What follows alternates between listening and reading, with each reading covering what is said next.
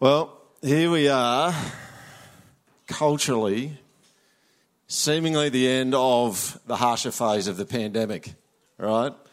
Um, what we're seeing is Australian cities coming out of lockdown, uh, hopefully for the last time. I mean, it's hard to believe, isn't it, that 18 months ago in March, uh, some of you might remember actually seeing it, the press conference where uh, Scott Morrison announced that Australia was going to get locked down. Uh, massive. Uh, you think about the, the last 18 months and just the volume of things that have changed and the amount of uncertainty that we've lived with over the last 18 months has been massive. No travel interstate, even travel within your state can lead to unforeseen circumstances where you end up locked down. Uh, we've worked from home, uh, we've done school from home, often at a moment's notice. Um, what a wild 18 months it's been. It's, uh, it's hard to believe it in a lot of ways. I mean, it'll be interesting to see how history has recorded uh, in history, won't it? Uh, this whole pandemic. Um, such significant change, uh, sometimes just in the click of the fingers, almost. Now, granted, there's been some changes that have been helpful um, in society over the last 18 months, but uh, the truth is it hasn't all been helpful. I mean, one only needs to look at the statistics on domestic violence, mental health, to see that uh, the pandemic has had quite a detrimental effect on people. And, you know, uh, part of why the pandemic has had an effect on people in a negative way is because uh, we love stability and certainty. That's all we love. Uh, we thrive on it. We, we just don't seem to do as well when things are changing and moving all the time, especially big things. Um, yeah, sure, we can accommodate changes and we can be flexible. And I, th- I think one of the one of the words that's been used big time over the last 18 months is we can pivot, can't we? Uh, and, and, I think the last 18 months has shown that, uh, that we can actually be pretty decent at adjusting to things. But at the end of the day, we still like things to be stable, at least some things to be stable. And so I just say to you this morning that if you feel like the last 18 months uh, there's just been too much change for you and too much uncertainty and instability. Um, I, you could be forgiven for that because there has been a lot of change and a lot of uncertainty and instability. I mean, even in the project church, we've experienced some of that. Um, you know, there was I read a newspaper article uh, just uh, a, a, few days ago called uh, "The Great Resignation," and it's Microsoft research that forty percent of people are going to resign for their positions at work in the next little while. I mean, there's more change coming. Um, I mean, people are choosing that change, but that just shows all the change that's going on. Um, and here's, here's the question if stability and certainty is important for us, and where do you find it? If it's important for humanity, where do you actually find it? This is especially important in the context of fear. Uh, something I think which has loomed large over all of us over the last 18 months and perhaps might make a resurgence uh, in the coming months as Queensland looks to, uh, to open up. Um, you know, God made humanity to engage with threats and to exercise dominion over threats and bring them into order. But the bottom line is, if we go about this the wrong way, it easily becomes a vicious cycle that you can't actually get out of.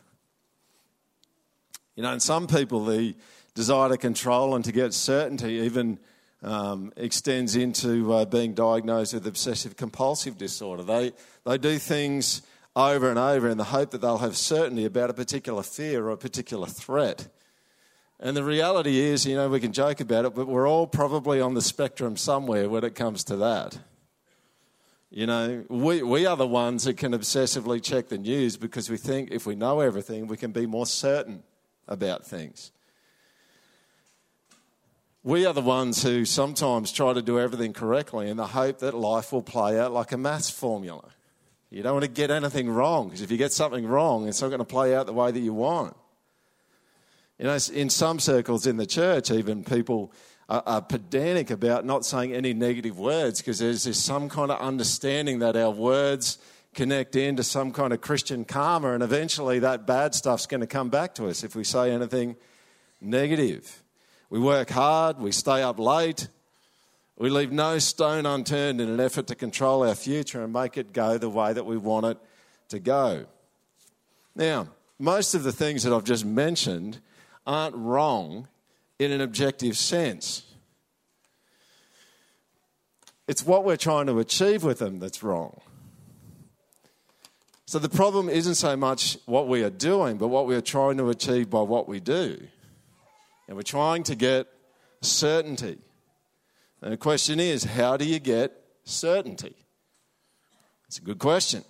And that's the question we're going to answer today. So if you've got your Bibles, we're going to dive into John chapter 4, starting at verse 43. John chapter 4, verse 43. If you're new with us, we use the ESV version on Sunday mornings.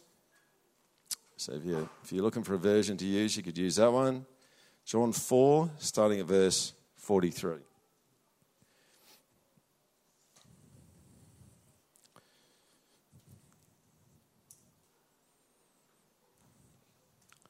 John 4:43. After the two days, he departed for Galilee. He's just spent two days with the Samaritans.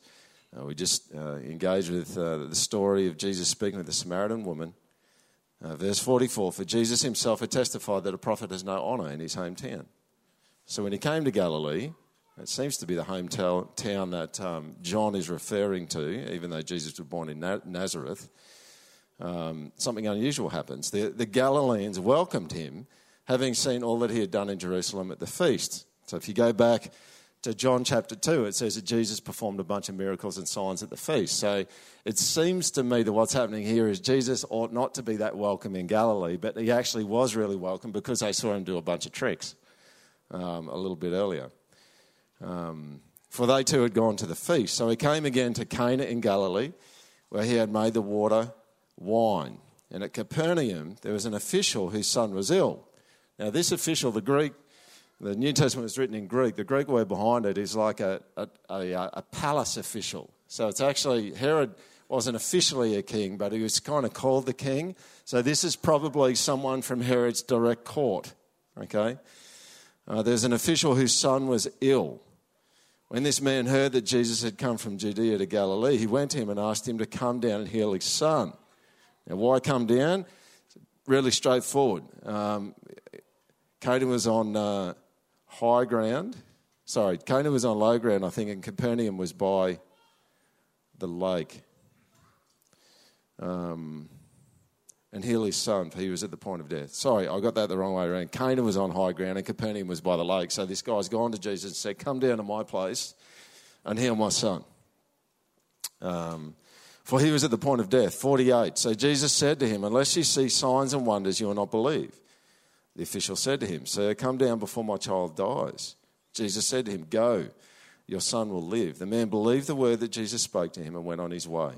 As he was going down, his servants met him and told him that his son was recovering. So he asked them the hour when he began to get better, and they said to him, Yesterday, at the seventh hour, the fever left him. The father knew that was the hour when Jesus had said to him, Your son will live, and he himself believed, and all his household.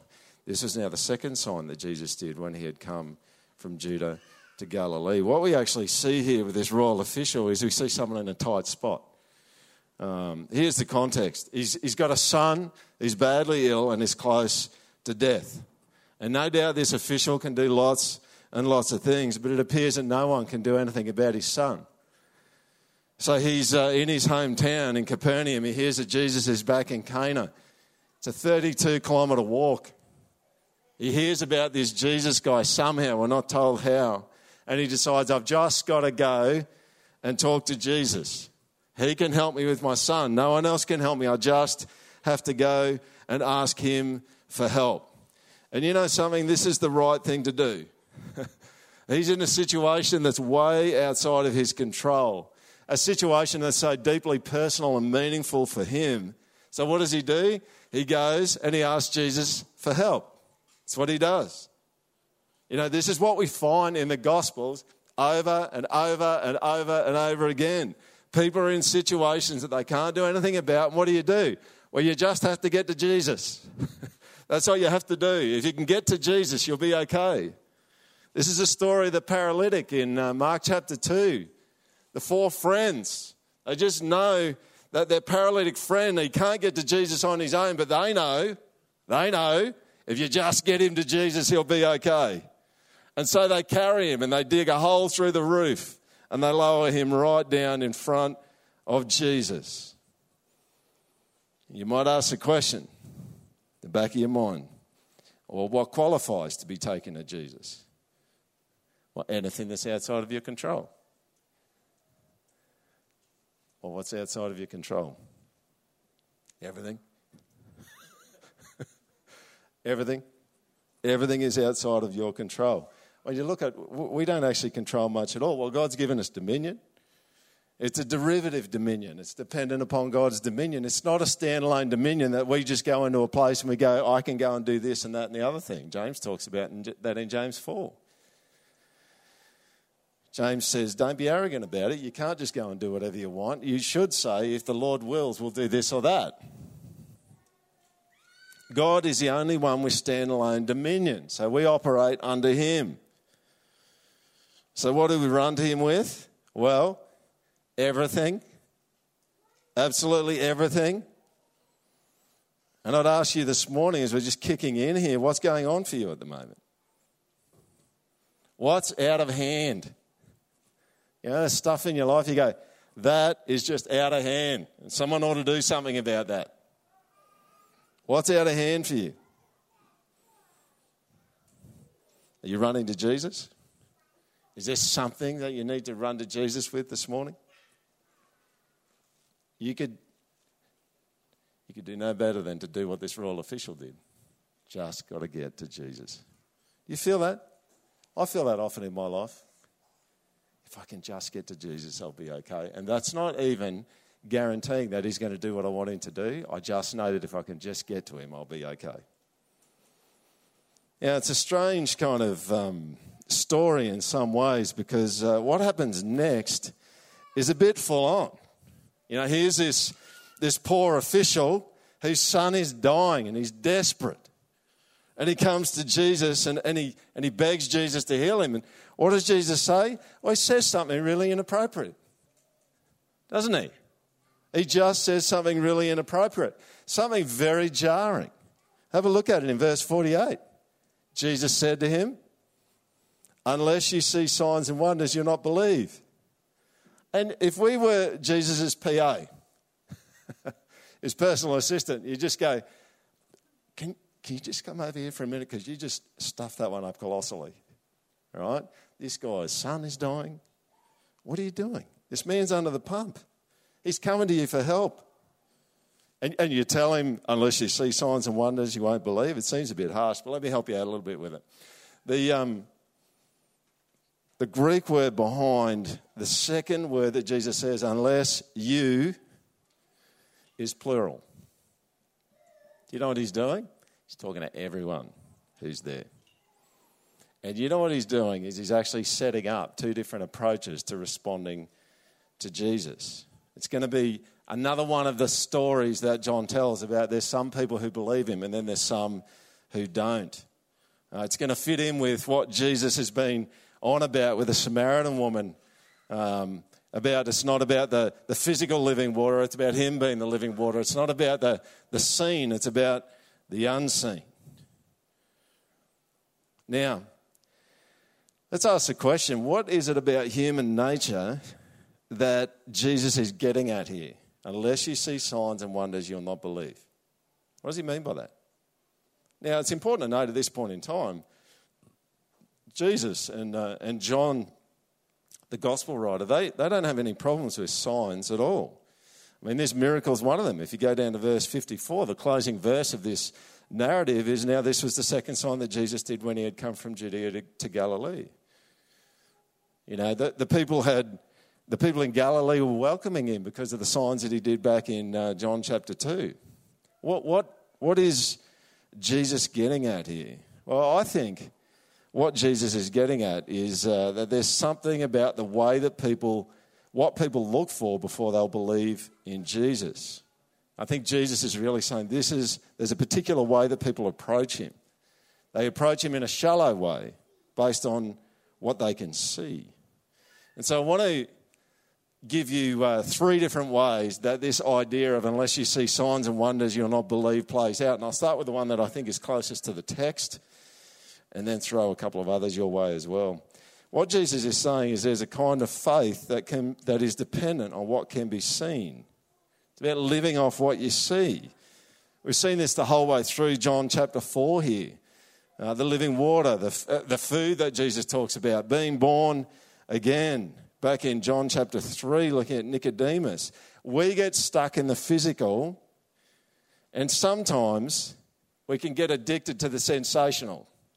Now, I've been, I've been involved in uh, uh, Christian uh, organisations and churches, and I've been in situations um, where the Holy Spirit has done some miraculous things, incredible things. And sometimes what will actually happen is there'll be a little rush of miraculous things that the Spirit will actually do. Um, and it's really inspiring and exciting. And one of the dynamics that goes on for people is when you have a little rush of uh, miraculous things, which is what I think the, um, the Galileans here have noticed. Um, you just want it to be normal. You want it to be normal. You, you, you want and expect it to become a normal part of life. And so God's our own personal superhero. You ever felt like that? I just want to be able to pull him out of the pocket, out of your pocket, and get him to do something miraculous when I whenever I want it to happen. Now, let me add this.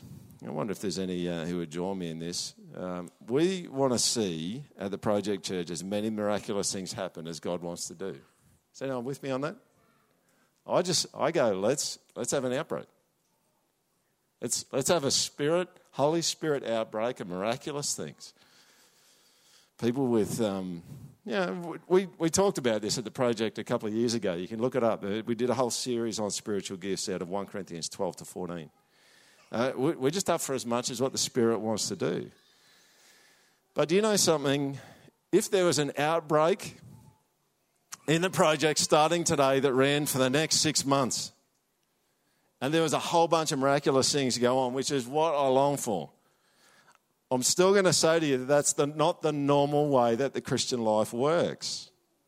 We don't see miracles as being normative of the Christian life. We don't want to become miracle junkies. I don't think we're any, in any uh, danger of doing that right at this point in time. Uh, God doing party tricks for us is not the essence of what it means to be Christian. And I think that's um, it's probably the closest we can get to the kind of thing that Jesus is talking about here. But let me tease out a few other uh, bits and pieces uh, related to what Jesus might be saying, in particular, what, he, what it might actually mean for us. Here's the second one. You know, you can want Jesus to do miraculous things to meet your needs, to get things sorted out for you. You can come to Jesus this way. You, he has stuff and you don't. He can do stuff and you can't. Your buy into Jesus is based on what he actually does for you. And if he does what you want, then it's smooth sailing for you. If he doesn't, you lose interest. Have you ever found that in your own life? This fixation on what you can see and Jesus playing things out the way that you want it to play out? You know, if you approach Jesus like this, then your relationship with Him will ebb and flow with how your life rolls. You know, one of the questions that we've often asked in um, restoration groups is what prayer unanswered would make you consider giving up your faith? What's that thing that's so incredibly close to you that you can see where if you didn't actually get it the way that you wanted it, you'd call time or you'd be tempted to call time? There's a. Um, book by a fellow called William Backus called The Hidden Rift with God. In this book, um, Backus talks about how many people have hidden anger with God because he and us differ about what is best for our lives and it drives us away from Him. Are you happy with how God's making your life roll? Are you not happy? You think, are you closer to Jesus? When he's doing what you want? Know, there's a little bit of that here. When was the last time God did something you didn't want? Or didn't do something you wanted?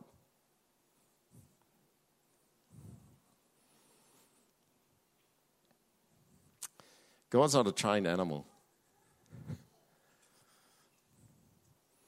Doesn't exist to make anyone's life go the way that they want it to go. Do you hear that? That is not the point of his existence, to make your life go the way that you want it to go.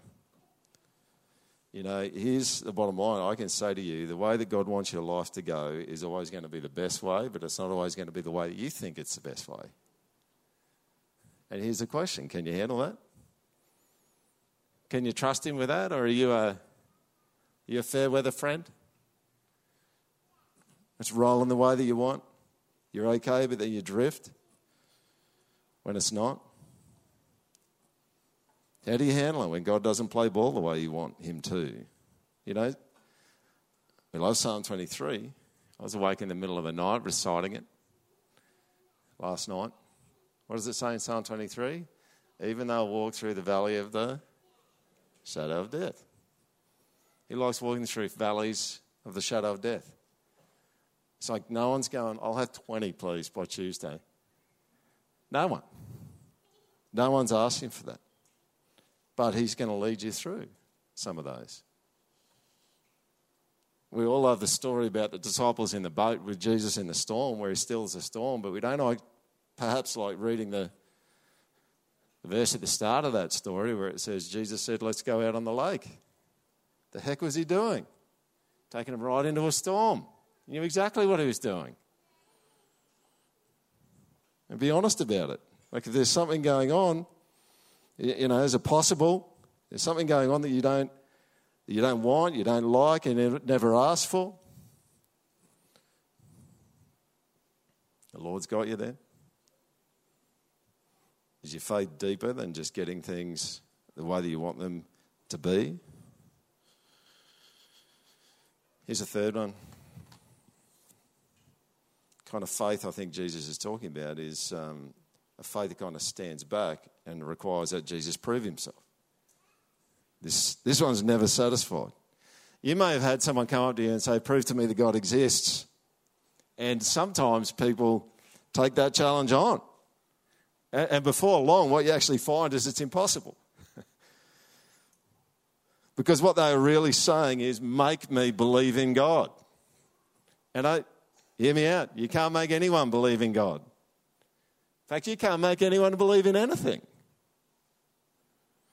You know, because what's actually going on there with prove to me that God exists, kind of make me believe in God is a denial of the very nature of belief. Because true belief isn't just about mentally agreeing with something, it's about a reliance upon the thing that you believe. You have to choose to put your trust in it. And you know what? At the end of the day, I don't think anyone can be forced to believe in anything. You know, you can wear people down over a really, really long period of time. But you know, you can go back to the concentration camps where the Jews were, and there was indoctrination, and there were things that they said over and over and over again, and you still saw in those concentration camps that people didn't cave in. They didn't give in, they held out. You know, if your trust in Jesus is dependent on Him proving Himself through physical things, He's going to need to keep doing physical things to stay in your good books. You know why? Because doubts are going to keep arising. Oh, I can do that, but can he do this one over here? Maybe I was just dreaming about this one over here when he did that thing. Maybe it was just a coincidence. Imagine trying to do friendship with someone who keeps expecting you to prove you're a good friend every week. You thought about that? You turn up on Monday. I know you were a good friend last week, but it doesn't count anymore, mate. All it counts is this week.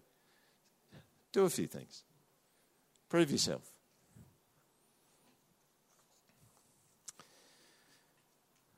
What do all these approaches to Jesus have in common? Well, let me tell you what they have in common. Each of these approaches to Jesus have this in common. We stay in the center and none of them require anything of us.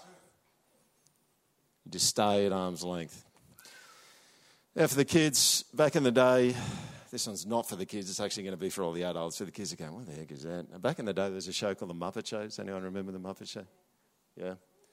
And um, in, in The Muppet Show, uh, there were two Muppets who sat in the balcony watching the show. And their names were? Uh, okay. Old guys. Statler and Waldorf. They, they were opinionated and they heckled. That was kind of their deal. They were the, I mean, some people would say they were the first trolls, right? They just trolled people the whole time. They were hilarious. Uh, they weren't even officially part of the show, but they had opinions and criticisms about everything. And just, just because you asked, let's watch a little bit. You ready? Here we go. The question is, what is a phenomena? The question is, who cares? He's doing it. He's eating a tire. Amazing. Astounding. Boring. Hey, she just vanished. How did she do that? Probably like this. Yep, that's probably how she did it. More! More! Less, less. That's one of the reasons I always thought the Muppets were weird. Oh, why's that? They think explosions are funny. Uh, yes. Explosions aren't funny. Although some of them are really quite droll. Say, Waldorf, I was wondering if maybe you. Darn, I better get some new batteries for my hearing aid. I fool them every time. Eh, what do you think? Beat sitting home watching television. Mono, mono.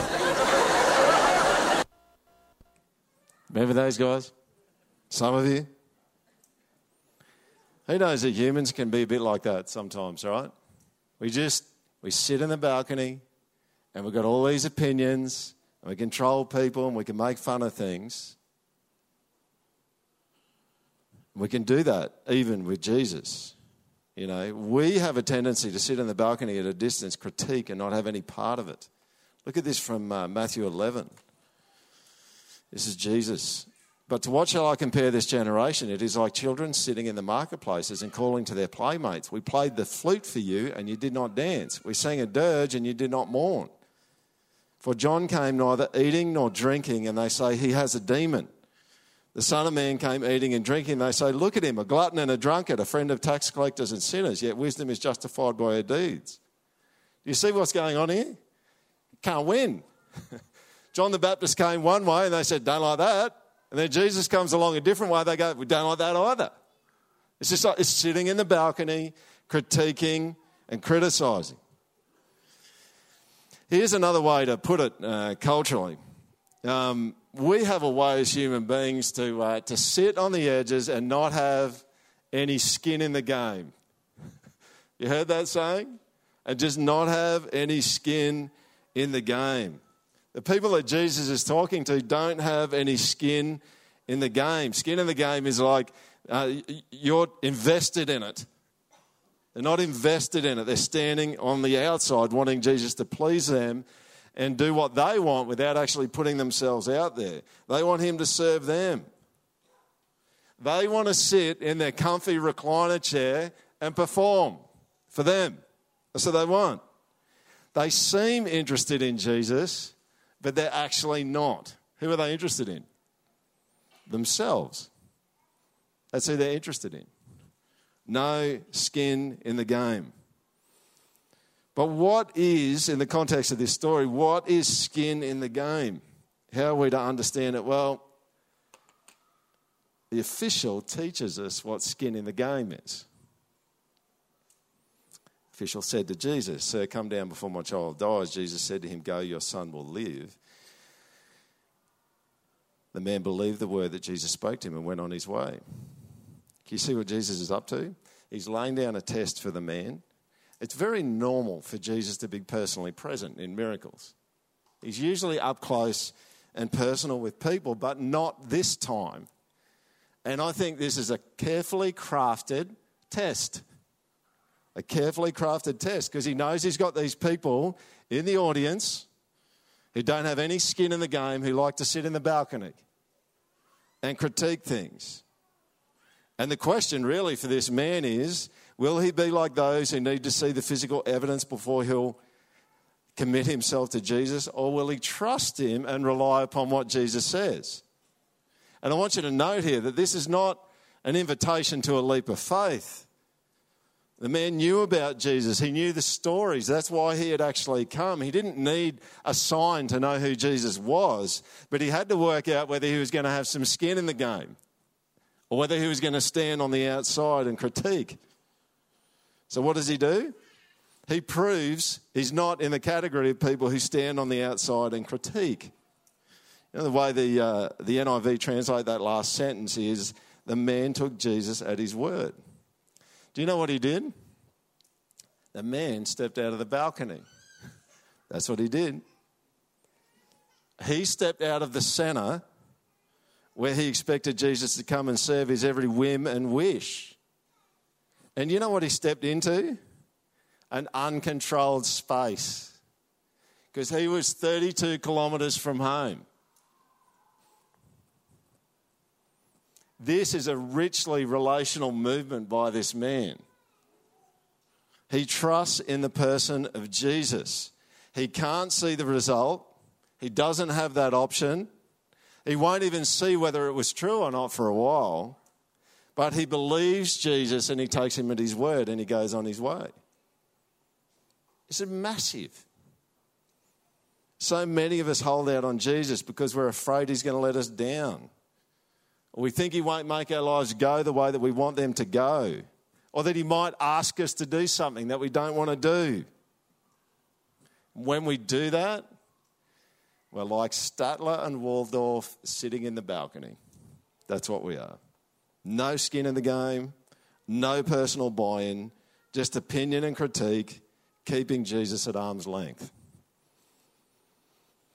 People did this to Jesus, they still do. and sometimes we have to be honest and say, we can be like it in the church sometimes, can't we? As though the church is a service delivery organisation, that you can just sit in your armchair and wait for someone, to, the waiter, to come along and give you what you want. That's not what the church is. It isn't what the church is. You're not meant to be in the church and not have skin in the game in the church.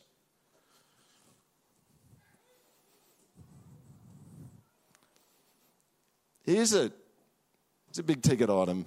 You can't do relationship with anyone at arm's length. If you, if you want to sit in the balcony, in a recliner chair, relationally with Jesus or with anyone else, it's just not going to work. Because all relationships require that you leave the security and comfort of the balcony and get some skin in the game. You have to put yourself in a position where you can actually be hurt. And I'll tell you something, you will get hurt. Sometimes. And you notice what this man does?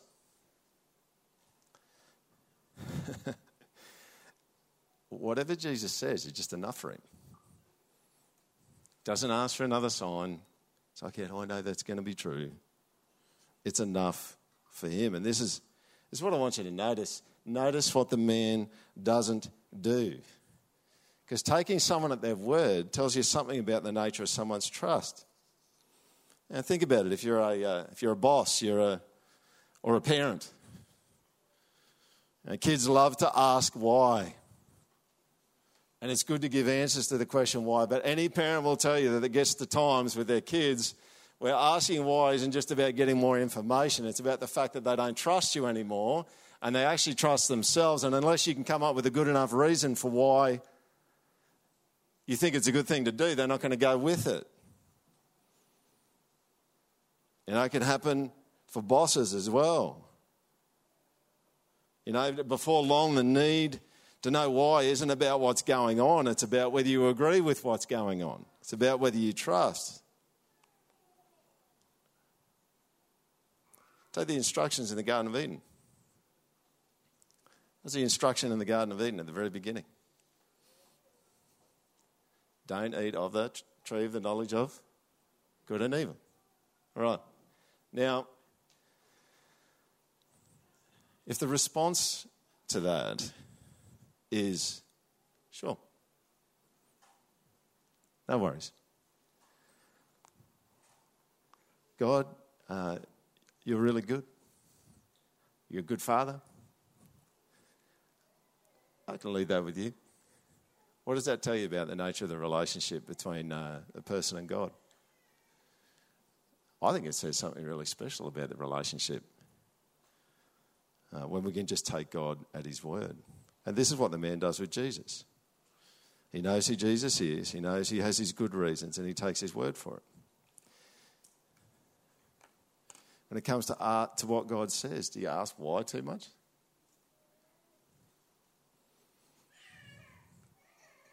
Is the time lapse between knowing what God wants you to do and you doing it short? Should be, shouldn't it?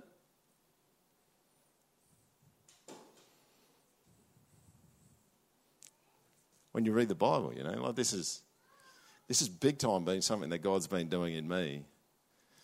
Where um, I just want to ask why less. And there's nothing wrong with asking why. I ask I have asked lots of whys over the years. And I love to think deeply about things. But you know, if, there's a really, really good father who really, really loves their kid, and the kid knows that the dad's trustworthy and good, the kid just doesn't need to know why that often. Right? You with me? You just go, oh, really? You think that'll be a good thing? Oh, must be. Just go and do it. And when you read your Bible, when you when you're operating during the day, maybe the Spirit brings a scripture to mind. Do you, do you take some time to, to think about it, even though you know really clearly what the Lord wants you to do? Or do you just go, well, the Lord, Lord says it's a good thing to do, and He's good, so we'll just go and do it. I think many of you do do that. And we, we just want to do that more, right? Is anyone with me on that? Just want to do that more. We just want to trust Him. If he says something good to do, we'll just get about doing it. But you know, it's probably, you and I are probably like this official in that there, there probably is a very, very dear thing to you. And it's very, very hard for you to take Jesus at his word in that one. And that's the challenge.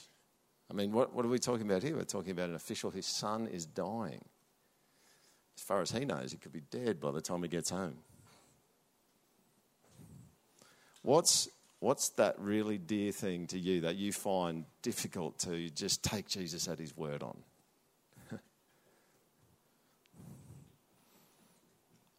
Because Jesus wants to help you to get there, right? And just be able to rely upon him. Here's where we finish. It's a great end to the story, isn't it? Because what we actually see is we don't just see one miracle. You might go, oh, it's a miracle. The kid's, kid's better. You know, we see there uh, as, as he's on his way home the next day, um, his servants meet him and they tell him that his son is getting better. He goes, Oh, what time? Seventh hour. What time's that? 1 p.m. And he thinks back and he goes, That's exactly when Jesus said it would be okay. Amazing, amazing miracle. The timing was perfect. He trusted Jesus' words without seeing a sign, and then he got the confirmation afterwards. It was all he and his family needed. Who knows it's like that in your life? Jesus doesn't turn up and give you all the confirmation and all the signs at the start. He says, Trust me, and then I'm going to come through. He does it all the time. And you might go, it's really frustrating, but it's actually really good. It's really good for you. He knows exactly how we roll. You know, call him Moses in Exodus 3. Moses is kind of going, How do I know that you're going to do all this stuff that you said? And God goes, Well, when you've done it all, you're going to come back and worship me on this mountain. Thanks. That didn't help at all. You get to the, um, the story of the Israelites after they've come out of the, the promised land, they've gone through the Red Sea, and they get out in the middle of the wilderness, and all of a sudden, whoops, like we don't have any food. So they grumble and complain, and God says, I'm going to give you manna. But what does He do for almost all of the week? He only gives enough manna for the next day. And there's Tupperware parties going on, right? Because people have worked out we've got to store this stuff because we need enough for tomorrow. And it breeds worms and it stinks and that to throw it out. What, what, is, what on earth is God up to? God is up to wanting to be really close to you. And He's up to wanting to stir up in you ongoing, day by day, minute by minute faith. and Trust in Him, personal trust in Him. That's how it rolls. I don't know how many times I, I need to learn it, but you just get up to something, you go, Well, this isn't working. So trust. Do the last thing God told you to do and trust Him and wait. That's what you need to do. You don't get the evidence before the faith because if the evidence comes before the faith, the faith is not necessary. Do you hear that? You just don't get it. So if you're in a situation in your life at the moment, you go, God, show me the money. It's like, no, He wants your trust and He wants your faith first. And then He'll do what's good and right after that. You can trust Him with that. Why? Because what means the most to Him, what He values most, is your trust in Him in that context. So, maybe the worship team can come up. I started this morning talking about certainty, and I want to finish by referring to it. What does this story have to do with certainty? Well, I'll tell you this. When you look at the world that we live in, things change and nothing is certain. And if you go looking for certainty in things that you can see, in physical things, you won't find it. You just won't find it. It doesn't exist. You don't have control. Anything that you see around the place can change at a moment's notice. But it's not to say that certainty doesn't exist, it just doesn't exist in things that you can see and manipulate. If you want certainty, you need to know this there's one who oversees all, who cares for you, who will see to it that every single thing ends well for you. Certainty is not found in situations or things that you can see. Certainty is found in a person. So you have to step out of the balcony and enter the uncontrolled space and trust in the person and ironically, when you get into that uncontrolled space, you'll get the certainty that you're looking for. If you're not a Christian here today and you're looking for a slam dunk argument for Jesus or watertight evidence for Christianity, you're going to be disappointed. There's lots of evidence, but it won't get you over the line. Why won't it get you over the line? Because the essence of what Christianity is is not a, an intellectual system, it's actually a person. It's the person of Jesus. And the only way that you actually get in is through trust in that person and what he's done on the cross for you. The certainty you want, the certainty that I want, is found in a person. Why don't you stand with me and I'll pray. God, you, uh, you are so patient with us. We, uh, we go looking for security and stability in so many different places where it doesn't exist. And over and over and over in your word, you say, I am the refuge. I am the rock. I am the fortress. Come to me and be safe. So, God, would you uh, lift our eyes up to see you? God, would you would you just be so gracious and merciful to come close to those who doubt and those who struggle? Where, where trust is hard, it's hard to do. God, there are, there are situations going on for people in this room where it's really hard for them to trust in you. And even this morning, God, they're probably even in their hearts just going, I really want to, but I just don't know how to. Like the, the father who came to you, Jesus, and said, I believe, help my unbelief. So, God, I pray that uh, in every heart this morning, that you would be at work, Jesus, by your Spirit, helping people to trust in you. Jesus, you know I need that so much from you. I so need your help with that. God, we don't want to be people who treat you like someone who does party tricks. We want to be people who, uh, when you say something, we just go, Yeah, I believe you. Rest on that. I'll lean on that. Trust in it. Trust in you.